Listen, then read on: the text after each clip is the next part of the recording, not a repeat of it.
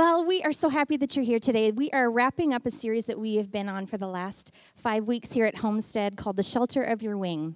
And we have been talking about battles with depression, anxiety, and mental illness. But really, I think a lot of us, it's just boiled down to what do you do when you're going through hard times? For some of you, last week, Jeff had a great message of just talking about times when things are hard. And all of us can have gone through seasons where things are difficult.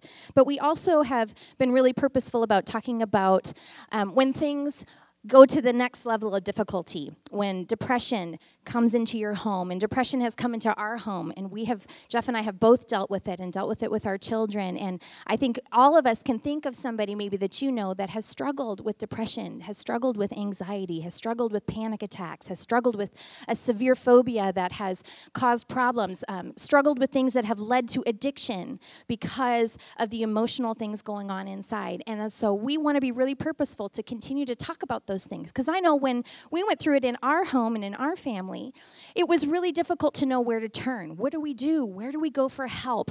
Who do we talk to? And you know what? The first people that came to my mind were people who had shared their journey with me and said, you know what? I struggled with depression for a while, and here's how God helped me get through that.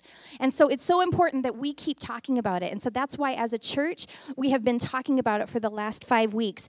Um, before I dive into my message, I wanted to just share a couple resources because I know sometimes that that is really helpful uh, to be able to go home and, and go to Amazon and get a book or look up some kind of resources. So I wanted to share a few resources that I have found really helpful.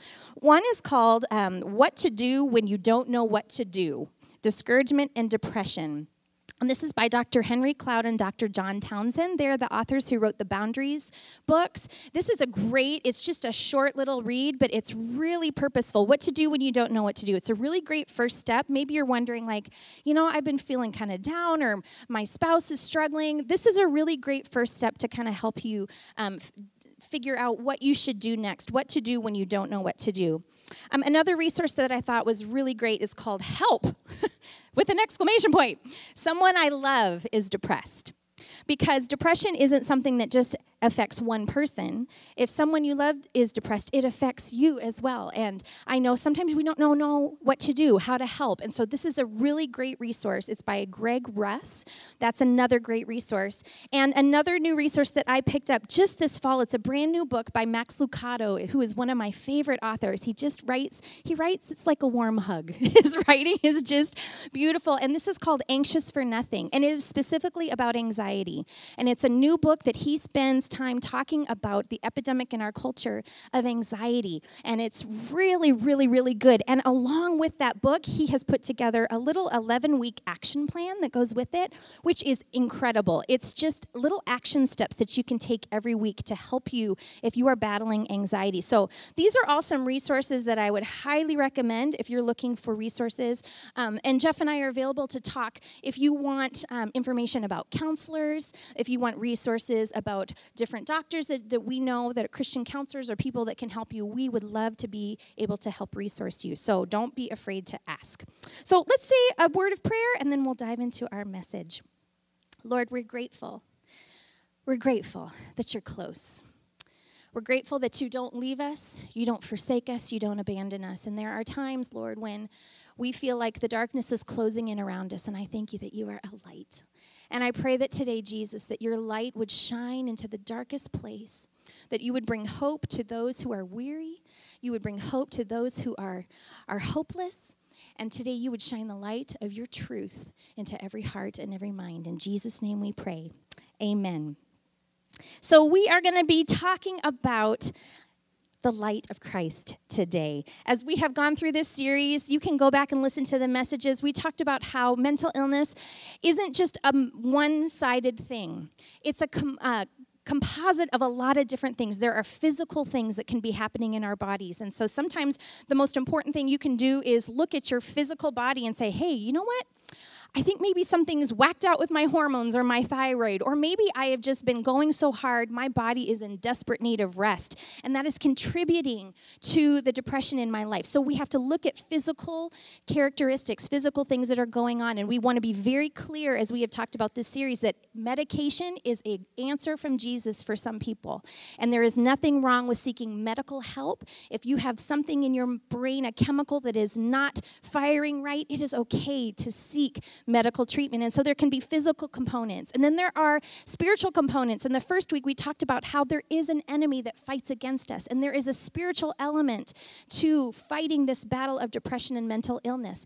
And we talked about that there is a God who fights for us, especially when we're weary and we're tired and it feels like the battles, the arrows are coming faster than you can shield yourself. That there is a God who tucks us safely under his wing and pulls out a sword and then fights on our behalf. So we talked about that there's physical and spiritual, and then there's also emotional things. And we talked the second week about how we have to deal with our baggage that a lot of time our mental illness and our depression and things like that are tied to things that are broken inside of us. And God does not just slap a band aid on things, He heals things. And He wants to come to those places in your heart and your life that have been broken. And He wants to bring wholeness and healing. And once He gets to the root of that, then you're going to find some of those symptoms begin to go away. And then Jeff talked about rest. He talked about how loud the chatter of our culture is these days and how we have to be purposeful about not only resting our bodies, but resting our souls and finding times that we step outside of the constant barrage of information and find rest. And then last week, like I mentioned, Jeff talked about sometimes things are just hard he talked about kasha. This week, yeah, last week we talked about kasha is the word for hard. All week I was like, oh, this is kasha. Like all week long when my Christmas lights were tangled. this is kasha. Sometimes things are just hard. And when things are hard, God has promised to be a help to us. And so today we are going to wrap this up. And I wanted to go back to Psalm 91, which was kind of the whole um, background of where this, this theme for this series came from.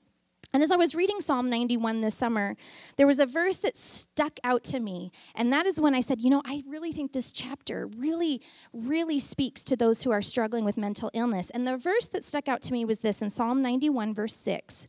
It says this Do not dread the disease that stalks in the darkness.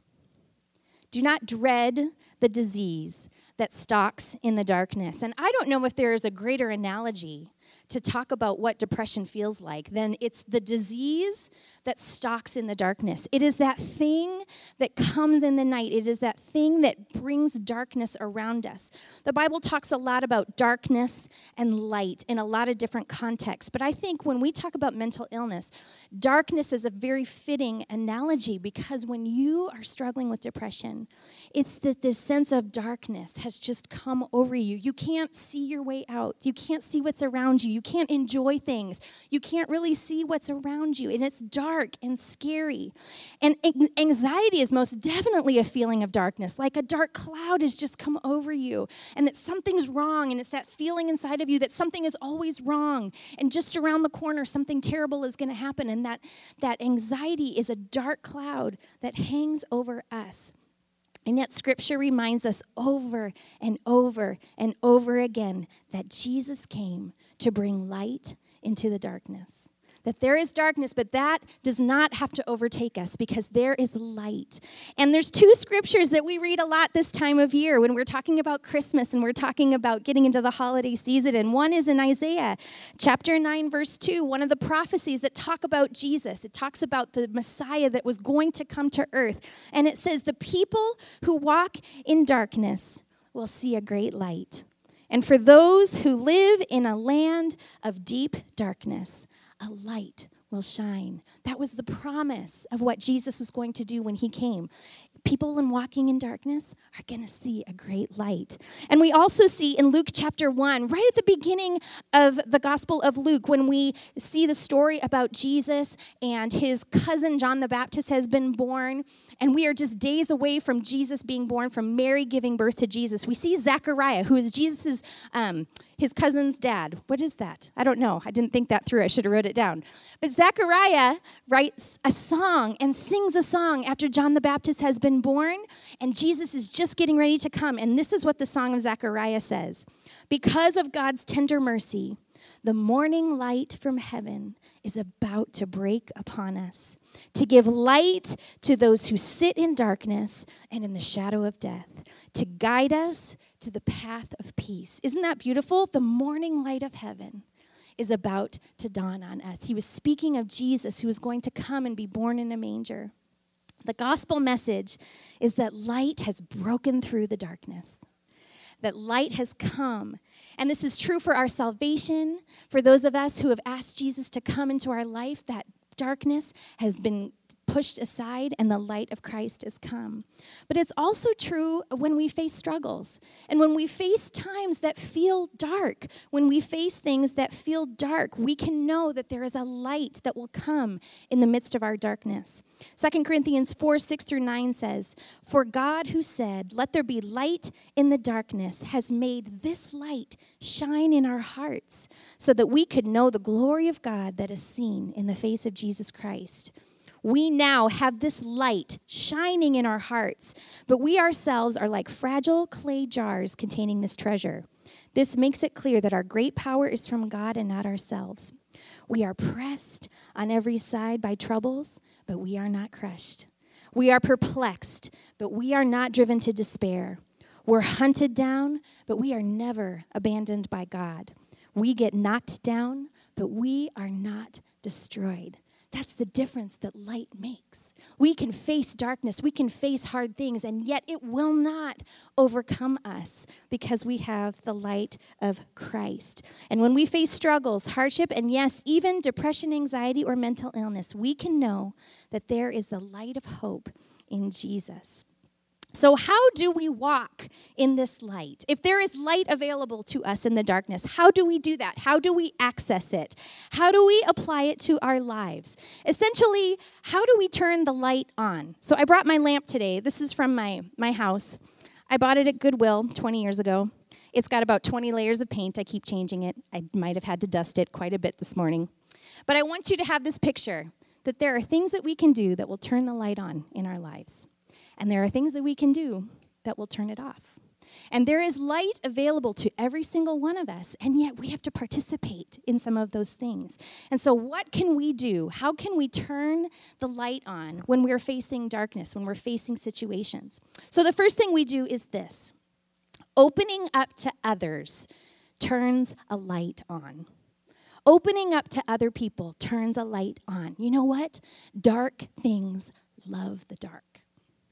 Dark things love the dark. Things in darkness like to keep everything hidden and dark. And that is why when people are struggling with things, the first inclination that you have is don't tell anybody. Don't be honest. Don't share it. That's embarrassing. That's shameful. Keep that hidden. Keep that secret.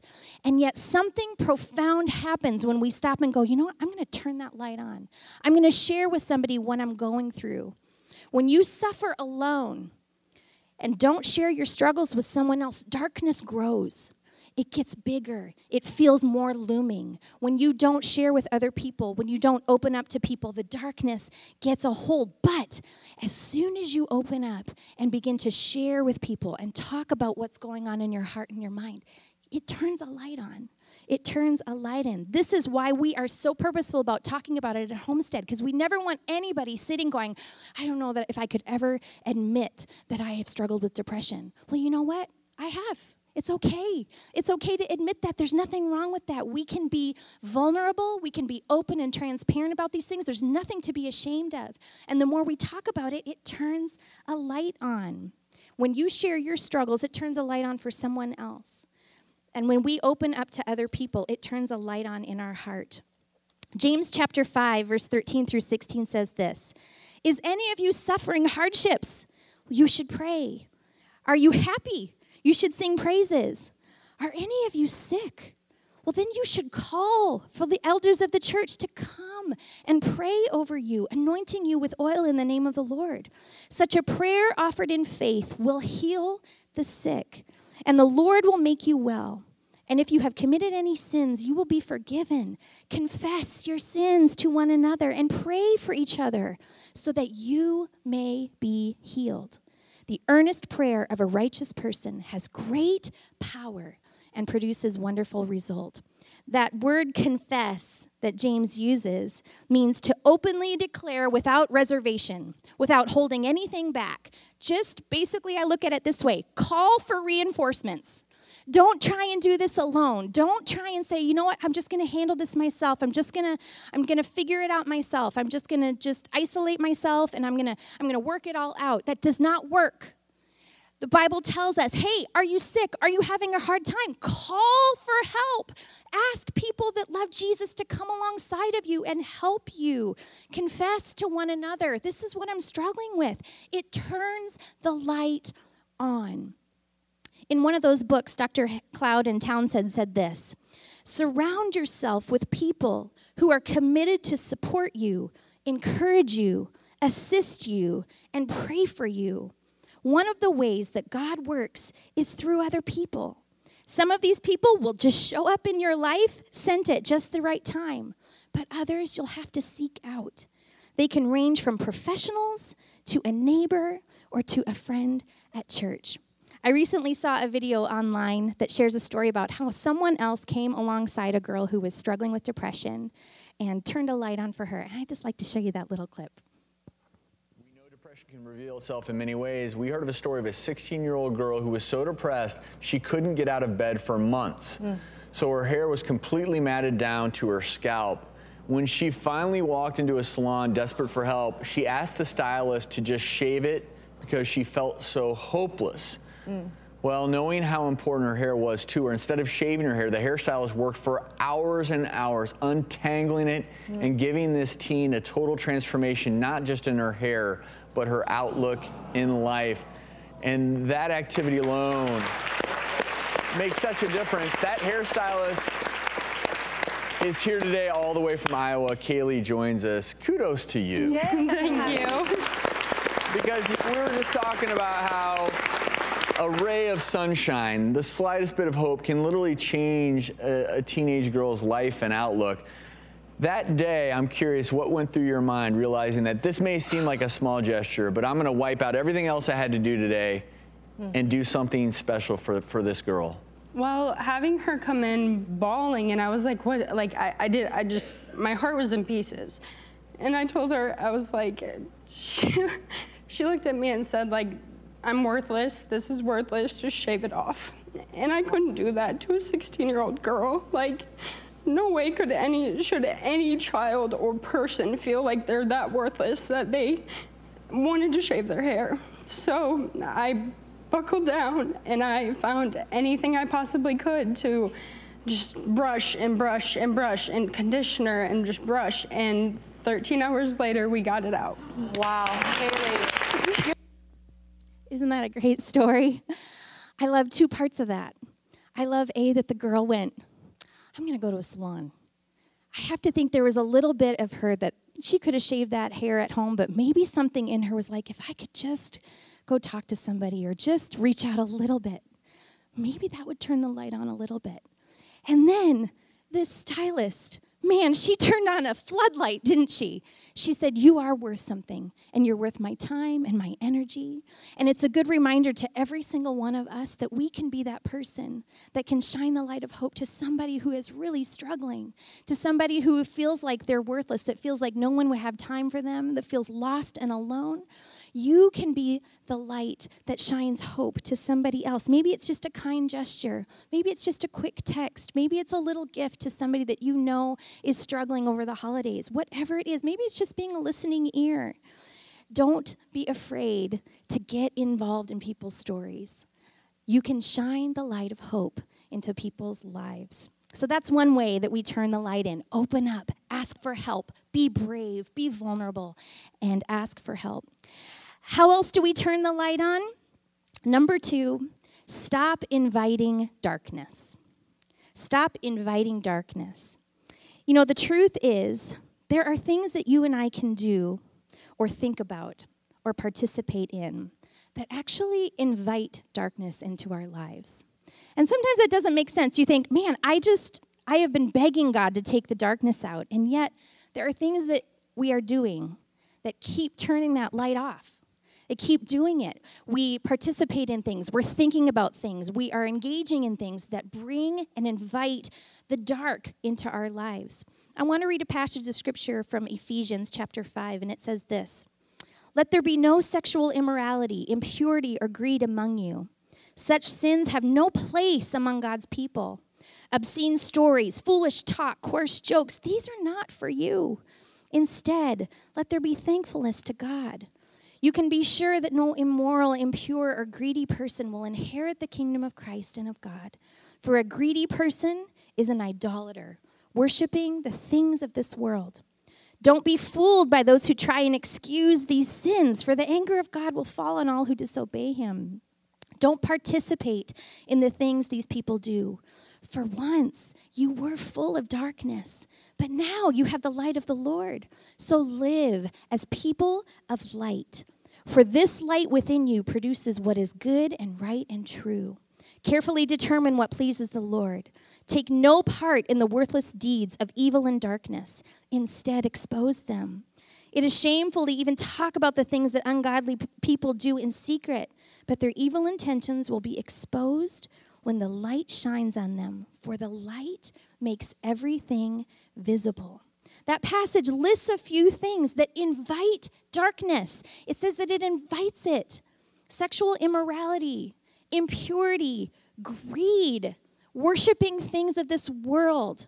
These are things that scripture says they're full of darkness. And when you participate in these things, you are inviting darkness into your lives. Jeff and I recently went downtown for a night out for his birthday. Went into the big city, us Farmington folk, you know, it's a big deal. And so we went out to a restaurant, and then afterwards we thought, well, let's just walk around downtown a little bit. Let's just kind of walk around and look at the lights and stuff. And we were walking, and we walked past a club, and I don't even know what it was called. And there were a whole bunch of people standing outside of it. And I can't describe how instantly I just felt this darkness in my heart. Now, don't get me wrong, I love a good dance party. I'm not has nothing to do with having fun or anything like that, but there was something about that environment that it just felt so dark and the people who were standing outside of it i just wanted to go hug them all and call their mothers because it just it just they looked so lost they looked so dark and we were with some friends who um, he's a professional drummer and he plays a lot of jazz gigs downtown and he says oh christy wait till 2 a.m. when I'm loading up my stuff at the end of the night and I'm going out the back alley of some little jazz club. He's like, it breaks my heart. I can hardly even stand it. And I know you know what I'm talking about that moment where you just feel that darkness, where there's just something that's happening. People are so lost, and it just feels like there's a grip of darkness over somebody. And yet, people are walking into it. And I don't know what the thing is for you that you feel that darkness coming in. Maybe it's when you look at something on your computer, or maybe it's when you watch a certain thing, or maybe it's when you allow your thoughts to go somewhere. And all of a sudden, you feel that darkness start to come in. And yet, over and over again, we indulge those things. We keep participating in those things. We don't stop inviting the darkness in. You know, God is not out to spoil our fun. I think, you know, the Bible talks about a lot of things that says, don't do that. Don't do that. Hey, don't do this either. And it's not that God is a big, you know, bummer, killjoy, but He is a good Father. And He knows that there are things that are not good for us. There are things that will hurt us. And the enemy would like to say, no, no, no, be free, do whatever you want. And yet those things always come back and bring darkness into our hearts and our lives. And so when he says, don't do something, he has a reason. Just like with my kids, they don't love it when I tell them that they can't do something. And yet they might not see everything that I see. Say, hey, this is not good for you. I don't want you to do this because this is going to hurt you. And so we have to be mindful about the things that God says, hey, don't do that. When you do that, you will invite darkness. That passage in Ephesians says, you once were that in the dark, but now live as people of the light. So when you sense darkness, walk away from it, turn away from it, stop inviting it in. Be purposeful about things that bring darkness. What is that for you? Is it something that you're reading? Is it something that you're watching? Is it something that you're doing? What is it? Whatever that thing is, flee from it, run from it. And I promise you, the darkness will lose its grip on you. If you want to be in the light, stop doing the things that invite darkness. So we turn on the light by opening up to others, by staying away from things that invite darkness. And last point today, we remember that the Word of God is a lamp. The Word of God is a lamp. This has just come alive in my heart in the last few months. One of my favorite portions of Scripture that I've, probably one of the first things I memorized even as a child, is Psalm 119, 105. Your Word is a lamp for my feet and a light for my path. If you were around church in the 80s, Amy Grant had a had a song, Thy word is lit. My sister and I sang that a million times at church, I'm sure. Is a lamp to my feet. We did that all the time. But I always thought of this verse in one particular concept. I always thought, Thy word is a lamp to my feet and a light to my path. And it's somewhere in my mind, I thought that that meant that God was going to direct my path and show me where to go and when I needed to make decisions about where to go to college or, or who my spouse was going to be or whether or not I should go to McDonald's or Culver's, that the Lord would guide my path. I kind of thought of it as a direction type of thing. But recently, I've been thinking about this scripture in a new way that your word is literally a lamp. That when things are dark, that it actually, when I'm in the dark and I'm hurting and I'm broken and I'm overwhelmed, that one word of scripture, one verse will literally turn on a light. Now, I don't know about you, but my kids don't like to go to bed in the dark. Now, they're getting a little older, it's a little better. But it was always a very, very big deal about, Mom, I'm scared. Can you turn on the bathroom light? And then you'd have to have it cracked a certain amount. If it was too much, then it was too bright and they couldn't fall asleep. But if it was too little, it's not enough light. Anybody else, your kids, it's like a whole deal about the level of bathroom lightness allowed. And for us, I think a lot of us, when we are afraid, sometimes we just want to turn the light on.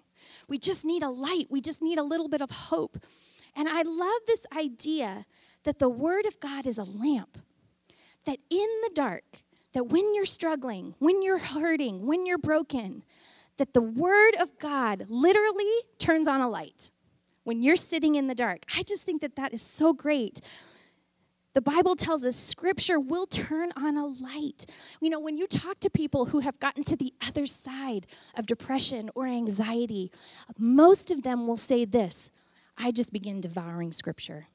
I wrote scriptures on cards. I stuck them in my purse. I stuck them in the window. I had them in my car, and I just kept reading Bible verses over and over and over again. Why is that? Why does that work? Well, Hebrews 4:12 tells us that the word of God is alive and active. It's sharper than any double-edged sword and it penetrates even to dividing soul and spirit, joints and marrow. It judges the thoughts and attitudes of the heart. I think a lot of us look at the Bible as an object, as just a book. But something changes when we look at the Bible as living and active. That's it's alive. It's alive. I've shared this analogy before, but I think it bears repeating. My grandmother, Pennington, grandpa's here today, but my grandma used to teach me how to bake all the time. And we would bake all kinds of stuff this time of year. It would be sour cream, sugar cookies, and all the different things. But her favorite thing to make for Christmas morning was cinnamon rolls. And so whenever we would make homemade cinnamon rolls, we would start the process, and she always would say the same thing. She would say, Christy, there is something spiritual about working with yeast because it's alive. And I would always be like, that's gross. I don't, that's weird. And I never quite understood it because you take a little package of yeast and it's just been sitting on the shelf, and yet you put it in some warm water and all of a sudden it starts bubbling and it starts activating. And then you put it in dough, and all of a sudden you let it rise. And it was always my favorite thing. We'd go off and do something else, and we'd come back and find the dough. She would have his, always have a tea towel over it, and then I would get to punch it down punch it down and then you let it rise again. And it was like, this is so cool. This is the neatest thing. We actually just in Bazooka Boys and Polka Dot Girls a few weeks ago, we were doing science experiments and we made like an erupting volcano out of yeast. And the kids thought that was pretty fun. Pastor Jeff really enjoyed exploding things with yeast. But yeast is alive. It's alive, but it doesn't do any good just sitting there in the packet. It has to be activated. So you activate it, and all of a sudden, it comes alive and it starts working. It gets in there and it starts uh, eating the sugar and causing carbon, uh, carbon, whatever, carbon dioxide bubbles. I wrote it down so I would remember. And it causes then the bread to rise and get bigger and bigger and bigger. The same is true when we say that the Bible is living and active.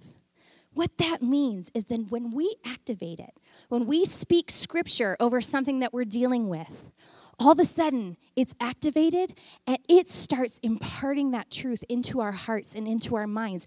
It gets in there. It says it gets into the between the joints and the marrow. It gets into us and it begins moving things and changing things and healing things and activating things. The Bible is alive. It isn't just a nice book, it is alive. It's living and active, and it gets in us. This is the point that I like to call why the Bible is different from Oprah.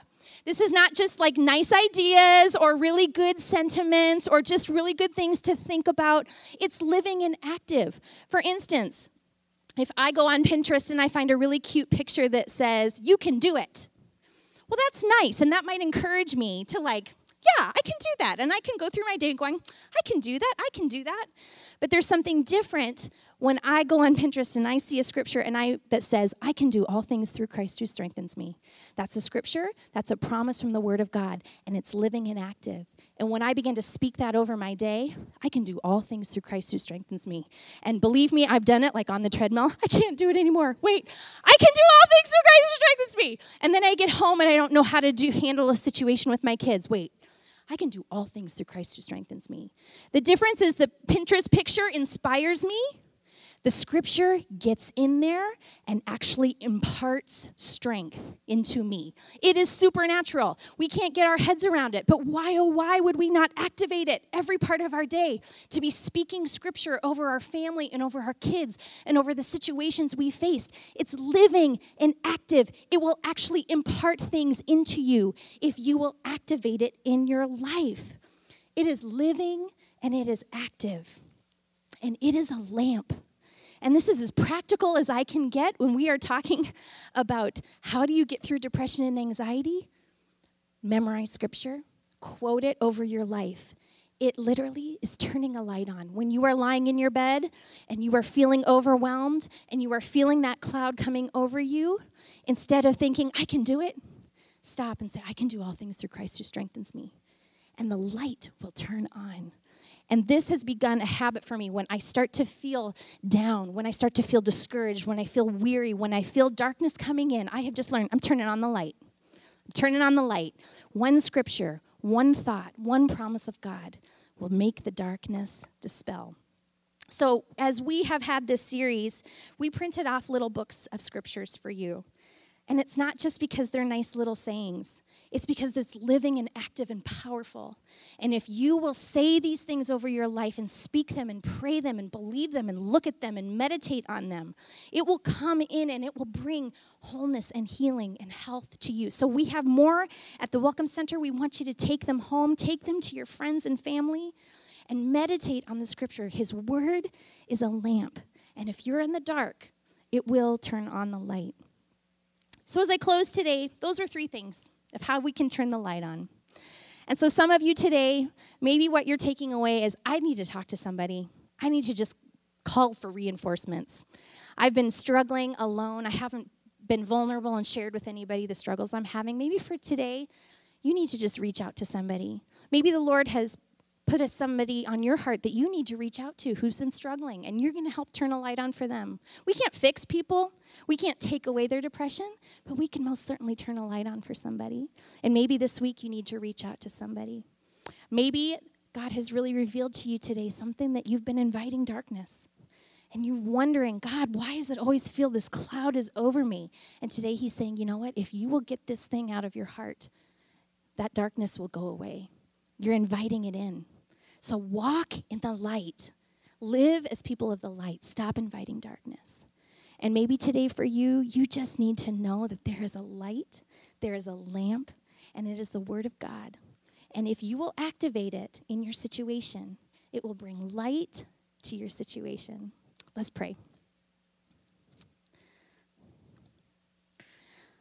Jesus, I thank you that you don't leave us in the dark. We sang today that you are a good father.